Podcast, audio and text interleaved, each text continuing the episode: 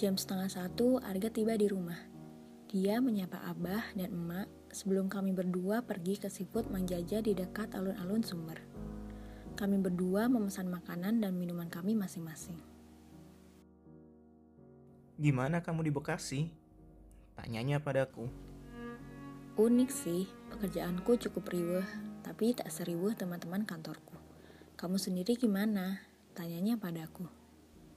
Dan lanjut, kami membahas suasana pekerjaan, lanjut ke berbagai topik, sampai kehidupan kami dengan suasana yang cukup ringan. Menurutku, percakapan dengan orang tepat memperkaya jiwa. Dan selalu ada perasaan unik saat aku mengobrol sama Indah.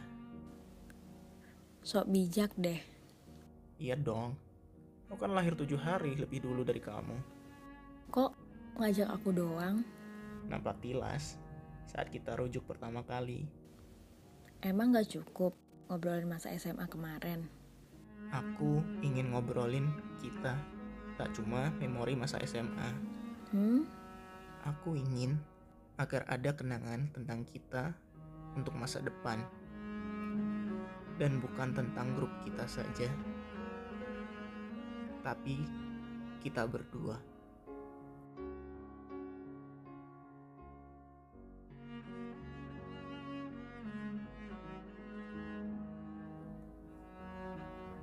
Aku adalah pria yang berada dalam kereta Argo Cirebon.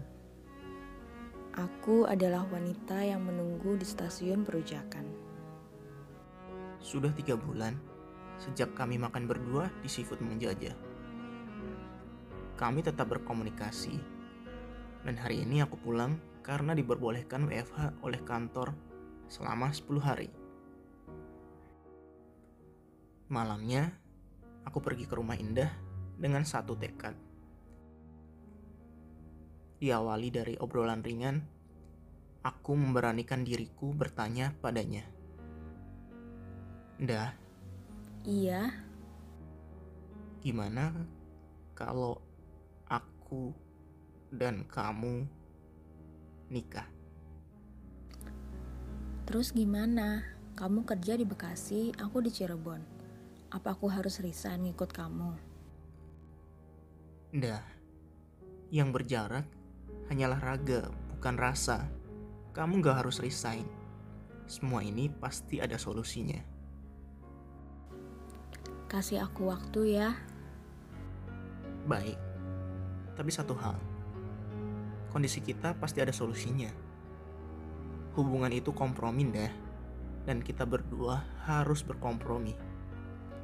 Tapi bukan berarti aku mengharapkan kamu mengorbankan karirmu. Sekali lagi, semua pasti ada solusinya. Ujar Arga sambil memegang lenganku dengan lembut. Senang dan bingung. Ada yang kutahan, tapi bukan kesal. Aku menunggu Arga naik motor setelah pamit dengan Abah dan Emak. Udah mau seminggu, tak ada kabar dari Indah. Aku coba meminta saran kepada teman-temanku. Asep menyarankan untuk membuat rencana yang konkret.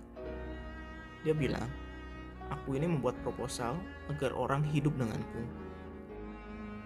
Maka, aku harus bisa memberikan gambaran konkret, bukan sekedar iming-iming. Makasih Sep balasku. Sama-sama jawabnya. Ia tak membantahku sama sekali. Kuki bilang, sabar gak? Semua akan indah pada waktunya. Gak, besok pagi bisa ke rumah gak? Ada yang mau aku omongin?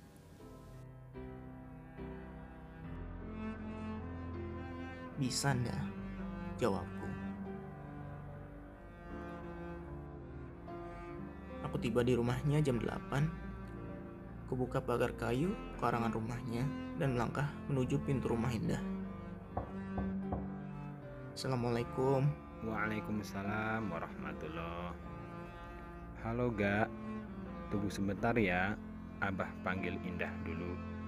Iya, makasih Wah.